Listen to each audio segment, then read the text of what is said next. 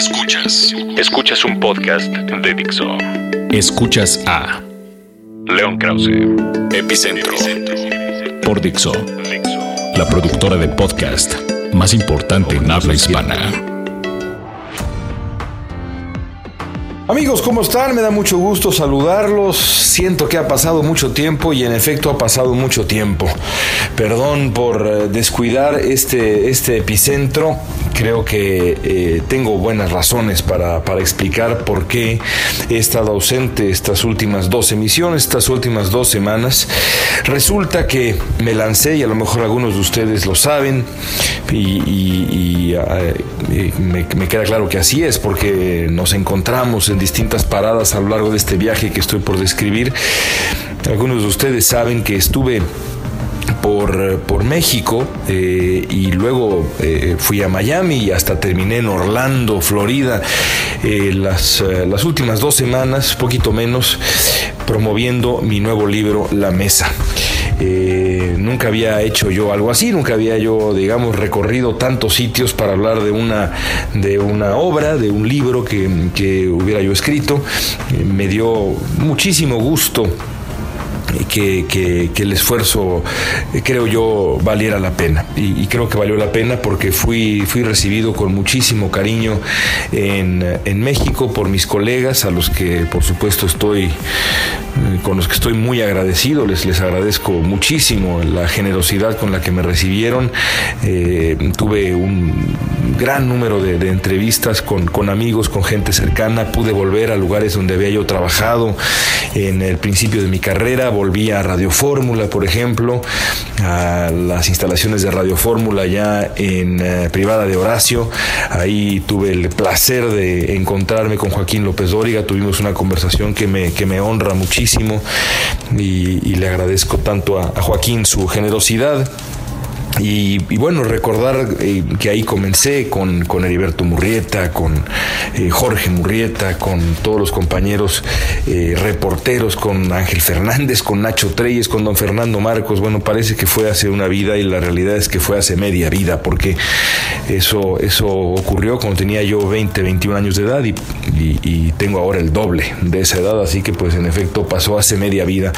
También pude volver a Foro TV y pues eh, volver a abrazar a mis compañeros de hace algunos años, disfrutar eh, de una charla con, con Julio Patán, con Carliberia Sánchez, con Paola Rojas, de verdad eh, momentos muy, muy emotivos, muy emotivos. Y luego pues qué decirles del viaje a Miami, en donde mi nueva casa Univisión, ya no tan nueva, hay que, hay que ser sincero, ya no tan nueva, ya estoy cerca de cumplir cinco años en, ah, en Univisión, pues eh, también me abrió las puertas, también eh, me hizo el favor de recibirme con, con los brazos abiertos, eh, programas como, como Despierta América, como Primer Impacto, y por supuesto el, al punto, el, el gran programa de discusión de fin de semana que encabeza Jorge Ramos, a quien le debo tanto, no solamente por el prólogo generosísimo del libro, sino por muchas otras cosas. Algún día tendré que hablar con un poquito de mayor amplitud de, Jorge y lo que ha significado para mí. En fin, eh, les cuento todo esto para, para explicar por qué estuve lejos y si les digo que no tuve un segundo eh, de paz, un segundo de sosiego para, para, eh, poder prender la grabadora del celular y grabar el, el podcast, el epicentro, créanme que es absolutamente cierto. Ganas no me faltaron porque cuántas cosas han ocurrido desde la última vez que nos escuchamos, pues de verdad incontables. El mundo es otro, es otro eh, del que dejé la última vez que, grabé este podcast, que grabé un epicentro y, y ya hablaremos ahora en un momento dado, de, en un momento más de- del famoso Brexit y, y las conclusiones que yo, que yo he sacado eh, al respecto. Y por supuesto el mundo futbolístico es otro, ustedes saben que es una de mis grandes pasiones y pues no pude comentar en su momento eh, la, la tragedia, la, la humillación histórica de la selección mexicana. Quienes me siguen en Twitter saben bien cuál es mi posición y cómo para mí una derrota histórica tendría que haber derivado en la salida del entrenador nacional. No ocurrió así, pero bueno, ya hablaremos, ya hablaremos de ello. En cualquier caso, amigos, gracias por su paciencia, gracias por sus mensajes en Twitter preguntándome, bueno, ¿para cuándo vuelves a Epicentro? Gracias por su cariño cuando nos encontramos en, esta, en este eh, viaje de, promoción de, mi libro, de La Mesa, Historias de Nuestra Gente. Gracias cuando eh, pues me hicieron el favor de mencionar este, este esfuerzo que hacemos en el podcast. Es de verdad emocionante porque pues en este caso no siempre sabe uno cuánta gente lo escucha y el viaje a México en los últimos días y la manera como eh, pues muchos de ustedes han eh, extrañado y, uso ese verbo con mucho orgullo eh, estos, estos encuentros radiofónicos, podcasteros, pues de verdad que, que, me llena de entusiasmo y me da un motivo para, para seguir adelante. Así que bueno, comencemos. Escuchas a León Krause, Epicentro. No hay otra manera de empezar el día de hoy nuestra vuelta a epicentro que eh, con lo que ocurrió hace pues casi una semana ya en eh, el Reino Unido con el famoso Brexit, ese voto eh, sorpresivo que tendrá primero una consecuencia eh, no inmediata, no inmediata, porque también hay que decir que la salida del Reino Unido de la eh, Comunidad Europea, de la Unión Europea, no se dará de forma inmediata. Hay una, una serie de pasos que tendrá que cumplir el, gobierno británico frente a la Unión Europea para finalmente concluir este proceso de salida, pero el primer paso es un paso enorme que se ha dado y, eh, ahí queda el famoso Brexit, la decisión de una mayoría de el electorado de dejar la Unión Europea, decisión que sorprendió a, a propios y extraños. La segunda consecuencia del famoso voto de Brexit es la posible fractura del Reino Unido. Escocia no votó por el Brexit y eso trae de nuevo ahora al escenario las eh, inquietudes de independizarse para los escoceses, la posibilidad también del otro lado de eh, Irlanda de unirse de nuevo. Es posible que el Reino Unido deje de existir. Así de sencillo, así de grave y así de impresionante. Son palabras que uno pues de verdad no pensó, no pensó decir jamás, pero después de todo pues eh, la historia es así y eh, los conceptos geopolíticos con los que uno creció, pues eh, tienden a evolucionar para bien o para mal. De pronto ahí pensando en fútbol, el otro día preguntábamos qué pasaría si todavía existiera Yugoslavia. Eh, si uno le dice a un niño ahora de 8 o 10 años, le, describe Yugoslavia, o un poquito más grande con cierto concepto ya de la geografía europea, pues no lo va a entender, o la unión de repúblicas eh, socialistas soviéticas, ¿no? La URSS, pues evidentemente tampoco van a decir qué es eso. Hasta Checoslovaquia es un término que ya suena más como de como de novela de fantasía a un país que alguna vez existió. En fin, el caso es que eh, eso también puede terminar por ocurrir, el final del Reino Unido. Más allá de las conclusiones eh, económicas que eh, tengo, creo yo, la prudencia de dejarle a quienes auténticamente conocen del tema, y no nos faltan voces y plumas que sepan de eso, yo quisiera concentrarme en la reflexión que a mí me deja también pensando, por ejemplo, en Estados Unidos, pero no nada más en Estados Unidos, sino en el clima general de irracionalidad que prevalece en varios electorados en el mundo entero.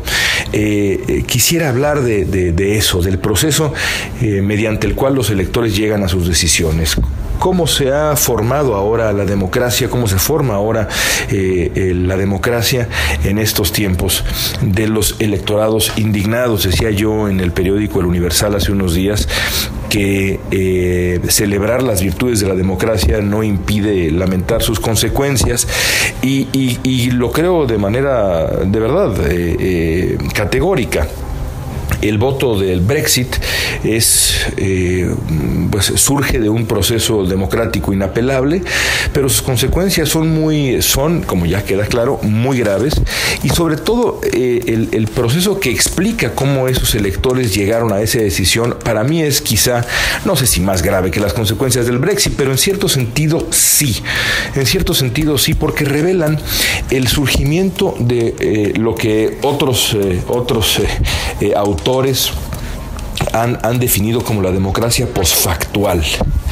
es decir, la idea de que ahora lo que guía a los electores no es la razón, no es eh, la información, no es la búsqueda de una explicación, no es la voz de los expertos, no es la cabeza, sino es más bien el corazón, la indignación, la emoción y la ignorancia. No estamos hablando aquí de estupidez, no estamos hablando aquí de tontería, no se trata de un electorado tonto, a qué tontos son, qué idiotas son los que votaron por el Brexit o los que votaron por Donald Trump. No, en absoluto. No es lo mismo ser un tonto que un ignorante. Eh, un, tonto no reconoce una mentira y un ignorante decide creer la mentira opta por creer la mentira. No es, no es lo mismo. En el caso de, eh, en el caso del Brexit, lo que sucedió es que distintos actores públicos crearon un ambiente en donde lo que prevaleció fueron las medias verdades, el temor e incluso la mentira, la propaganda en su peor versión. Eh, así pasó con los, los políticos que de un lado y otro de la balanza eh, eh, argumentaron a favor o en contra del famoso Brexit. No se salvan eh, los que argumentaron en contra del Brexit. Creo yo que los peores son los que lo hicieron a favor del Brexit porque dejaron que vivieran teorías conspiratorias, mentiras, falsas soluciones, soluciones, soluciones que son falsas porque son mágicas, porque al final no existen para los problemas que le preocupan al electorado allá en el Reino Unido, como por ejemplo la inmigración, como por ejemplo los problemas económicos. Eh, eh, digamos que eh, en el proceso de convencimiento, de proselitismo a favor del famoso Brexit, hicieron promesas absolutamente irrealizables, casi como prometer la existencia de una, de una varita mágica. Eso en cuanto a los políticos. Los medios de comunicación también hicieron su parte para, creer ese, para crear ese, ese ambiente de, de profunda ignorancia y desconocimiento y miedo.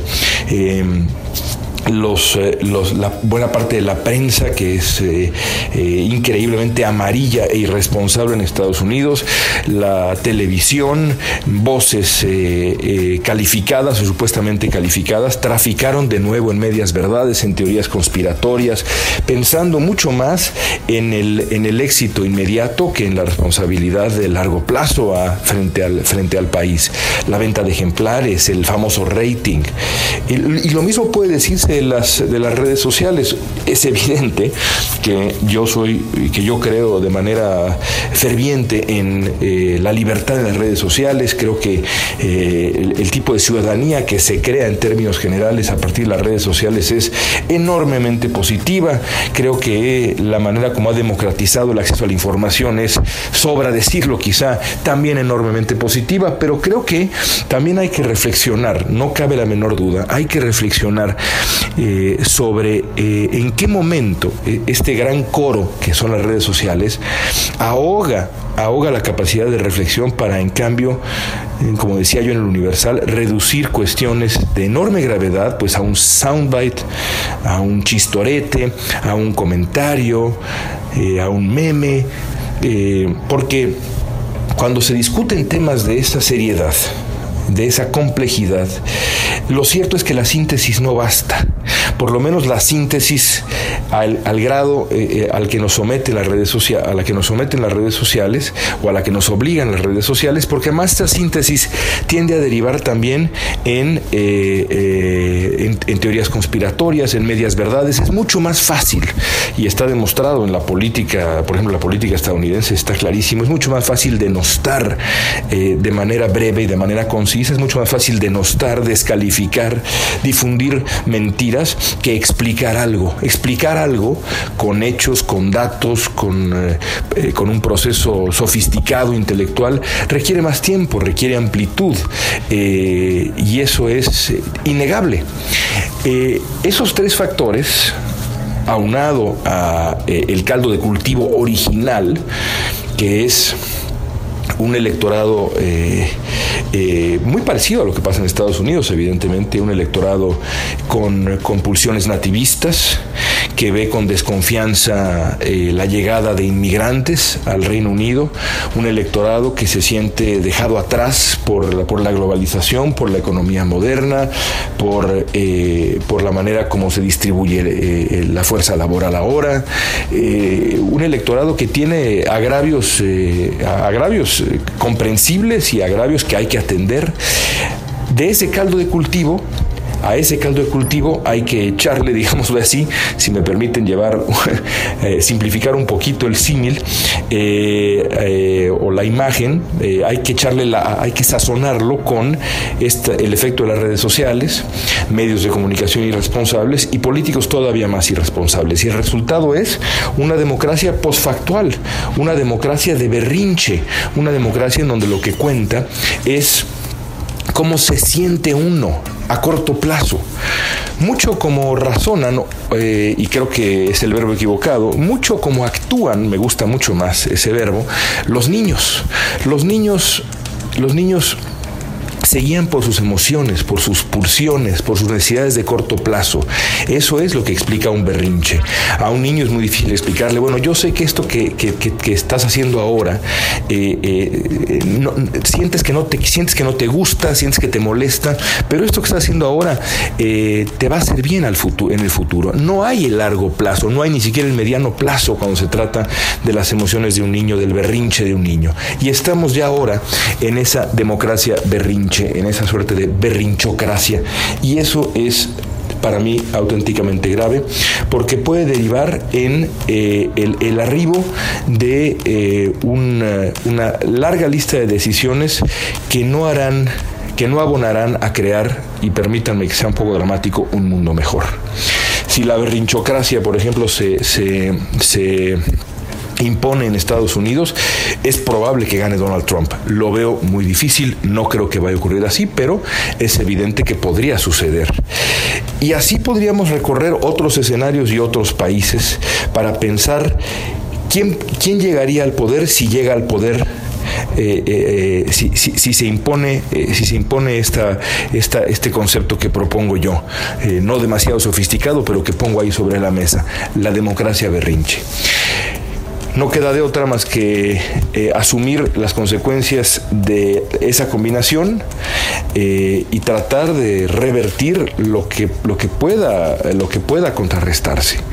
el caldo de cultivo es lo que es y, hay, y se, necesitan, se necesita gran seriedad para, para contrarrestarlo, eh, pero los otros factores, la manera como nosotros nos comportamos en democracia, lo que escuchamos, lo que decimos, lo que atendemos, cómo permitimos que nuestra opinión se forme, eso sí nos corresponde a cada uno de nosotros y el reto, el reto no es menor. Regresamos con León Krause, Epicentro. Me ha parecido muy interesante en eh, los últimos días, y no nada más en los últimos días, sino como, como disciplina cotidiana, pero sobre todo en los últimos días, leer la columna de Ciro Gómez Leiva. En los últimos días, Ciro ha hecho la crónica de su encuentro con el presidente Peña Nieto. Aparentemente, el presidente ha decidido salir de su aislamiento, un aislamiento que yo nunca he comprendido, y, lo dice alguien que se ha visto beneficiado periodísticamente, y lo agradezco eh, de verdad, porque ambas oportunidades que he tenido de, hablar con el eh, Peña Nieto presidente, así como la oportunidad que tuve de hablar con el Peña Nieto eh, candidato, eh, resultaron edificantes desde el punto de vista periodístico para, un servidor. Nunca he entendido por qué el presidente eh, decidió aislarse durante tanto tiempo y ha dado tan pocas entrevistas y ha enfrentado a la prensa en tan pocas ocasiones, porque creo yo que es un, un círculo eh, vicioso. Mientras eh, menos se enfrenta a la prensa, eh, menos soltura se obtiene precisamente en esos encuentros y mayor sospecha se genera. En fin, creo que no sirve de nada aislarse. Por eso es una buena noticia, creo yo, que el presidente Peña Nieto haya finalmente decidido salir de dicho aislamiento y se haya encontrado, comience a tener estos encuentros con periodistas, aunque sea off the record. Lo que cuenta Ciro Gómez Leiva es eh, a mi parecer, particularmente interesante por muchas razones. Eh, hay anécdotas eh, curiosas, como el hecho de que esté leyendo Peña Nieto ahora sobre las guerras púnicas y cómo asuma que la manera como eh, los romanos defendieron en aquel momento su modo de vida y su vida eh, tiene ciertos paralelos con, y es evidente, como lo cuenta Gómez Leiva, que el guiño de Peña Nieto no es sutil con lo que puede enfrentar México en el 2018. también, por supuesto, ya en términos más inmediatamente políticos, el hecho de que el presidente piense que alguien que está en 1% de conocimiento, de reconocimiento a escala nacional, pueda todavía convertirse en un candidato eficaz en el 2018, es decir, que hay tiempo suficiente para que hasta los desconocidos se les conozca, algo que seguramente impulsará las ambiciones de eh, gente como eh, el secretario Mid, como el secretario Nuño, en fin. Y por supuesto, eh, la conclusión más interesante para mí es el hecho de que el presidente Peña Nieto parece pensar que el voto antisistémico, eh, ese, ese, voto que ha tenido eh, éxito, para empezar en el famoso Brexit, no lo tuvo tanto en el caso de España, o más bien no lo tuvo en el caso de, España algunos días después, y que amenaza, que ya, ya, ya, tomó por asalto el Partido Republicano y que amenaza a, Estados Unidos en noviembre y demás, ese voto antisistémico, antisistema que encarna eh, de manera evidentísima en la persona de Andrés Manuel López Obrador, tendrá sus límites en México y el 2018 no, eh, no será eh, la tercera en el 2018 no será la vencida para López Obrador, que eso es en realidad lo que es, clarísimo para mí, quiere decir, de acuerdo con la crónica que es Ciro Gómez Leiva, el presidente Peña Nieto.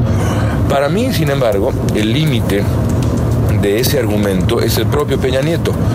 La eh, impopularidad del presidente es escandalosa y no se necesita ser ningún experto para saber que en un sistema, sobre todo cuando se trata de un partido como el PRI, en un sistema como el mexicano, eh, la, figura de un presidente tóxico puede resultar particularmente grave en una, en una elección federal y sobre todo con un eh, eh, contrincante, un antagonista como Andrés Manuel López Obrador, que hará de de la elección del 2018 un largo ejercicio de se los dije. Eh, a diferencia de, otros, de, otros, otras elecciones antisistema, Andrés Manuel López Obrador tiene, la, tiene la, la, ventaja y la oportunidad de decir todo lo que les he venido diciendo es lo que precisamente ha ocurrido. Les he venido diciendo desde hace años que el PRI es la encarnación de todo lo que está mal en México en términos de corrupción, que existe una mafia en el poder, que el círculo del presidente Peña Nieto, incluido el propio presidente, representan intereses oscuros, para empezar los propios, y que no tienen en ningún sentido el bien de la nación como, eh, como, como prioridad. Y eh, Andrés Manuel López Obrador siempre se ha movido en el territorio de la percepción de la ética, de la ética en el ejercicio del poder, antes que en los logros. Exactamente lo opuesto a lo que ha hecho o pretendido hacer el gobierno peñanietista, que desde hace mucho tiempo, eh, desde el principio mismo, de, su presidencia y aún más después de conseguir las reformas estructurales, ha querido utilizar como argumento central de, la presidencia y rumbo a la sucesión los logros antes que el juicio ético del ejercicio del poder. Eh, creo yo que el escenario y el caldo de cultivo del electorado mexicano rumbo al 2018 eh, eh, girará en torno más bien de esa reflexión de la legitimidad y esa reflexión del ejercicio ético o poco ético del poder antes que por los, antes que por los logros. Eh, y mucho más si el candidato del PRI está ligado a un presidente tóxico. Siempre me acuerdo cuando se trata del efecto que tiene la popularidad del presidente en funciones en una elección, de lo que pasó con Barack Obama en las elecciones de medio término en Estados Unidos hace unos años, en donde Obama tenía, si mal no recuerdo, digamos 42% de, de aprobación y los candidatos demócratas eh, eh, tuvieron tal problema frente a la figura de Barack Obama que una de ellas, que trataba de ganar el, sitio en el Senado a el líder republicano, eh, muy cuestionado en aquel momento, Mitch McConnell, allá en Kentucky, perdió la elección porque nunca se animó a decir o a aceptar que ella había votado por Barack Obama en las elecciones presidenciales del 2012, a ese grado de locura. Es decir, si uno no puede decir, bueno, pues sí, fíjese que voté por el candidato de mi partido, pues imagínense nada más el grado de toxicidad que implica un presidente impopular. Bueno, Enrique Peña Nieto llegará al 2018, si nada cambia, eh, con varios, varios puntos menos que Barack Obama en la elección de medio término. ¿Cómo puede el PRI eh, eh, romper con la impopularidad peñanietista, eh, desligarse de Peña Nieto, pues desligándose de Peña Nieto y del peñanietismo. Es decir, el presidente Peña Nieto haría bien en avalar la elección dentro del PRI de un candidato que no, es, que no sea cercano a su círculo. Porque si es cercano a su círculo, lo primero que va a hacer Andrés Manuel López Obrador, y lo va a hacer además seguramente con mucho éxito, dado el clima de indignación que existe ante la percepción de un ejercicio del poder poco ético entre los peñanietistas, será ligar a esa persona con, eh, con los escándalos que conocemos del gobierno. Así que cuando uno eh, escucha y lee al presidente Peña Nieto tan seguro de que el voto antisistema no será suficiente en el 2018 para llevar a la presidencia al candidato que mejor enarbola esa bandera, eh, habría que decir y habría que reflexionar sobre los límites del, del, propio presidente y lo que tendrá que hacer de aquí al 2018 para no dañar las aspiraciones de su partido. Escuchas, Escuchas a, León Krause. Epicentro. Fixo. Y por último, amigos, unas palabras eh, futboleras. Me hubiera encantado entrarle al debate sobre Juan Carlos Osorio y sobre su permanencia eh, al frente de la dirección técnica de la selección mexicana. En su, en su, momento me hubiera encantado entrarle al debate. Ya no se me hizo porque, bueno, ya eh, el periodismo es un asunto de oportunidad y también de caducidad y ya no tiene mucho caso hablar de ello. Yo creo que ustedes, si me siguen en redes sociales, saben que yo creo que Osorio debió dejar la dirección técnica de la selección mexicana porque una derrota histórica es una derrota histórica en cualquier consideración elemental de lo que implica llevar una empresa cuando uno eh, eh, enfrenta un momento de la verdad y fracasa de manera no solamente estrepitosa sino histórica eh, es, es irracional pedirle a esa persona, a ese ejecutivo que permanezca en el puesto. Pero en fin, se quedó Osorio y a otra cosa. Quizá lo, lo que habría que decir, lo que me gustaría decir en este momento, cuando acaba de terminar la Copa América, cuando la Copa cuando eh, eh, la Copa Europea de Naciones, la Euro está en marcha, pues es eh, sobre Lionel Messi. Qué cosa tan triste ver a Messi llorar como lloró y despedirse de la competencia internacional. Yo siempre digo que, sobre todo a últimas fechas, Messi logró lo imposible, lo que parecía imposible conmigo, que es que deseara yo el domingo pasado que ganara Argentina.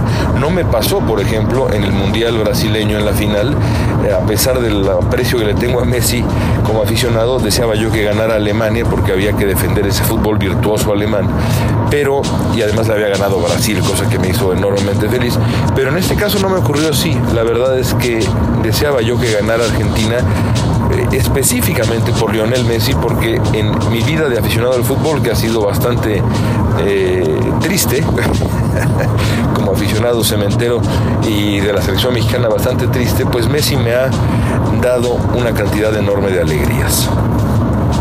Eh, y eso eh, no lo olvido y hay que ser agradecido, eh, aunque el propio Lionel Messi jamás en la vida sepa de la existencia de uno y uno sea uno de millones y millones y millones de aficionados, pero así es el vínculo que, que se desarrolla entre un aficionado al fútbol anónimo y o su héroe futbolístico o su equipo.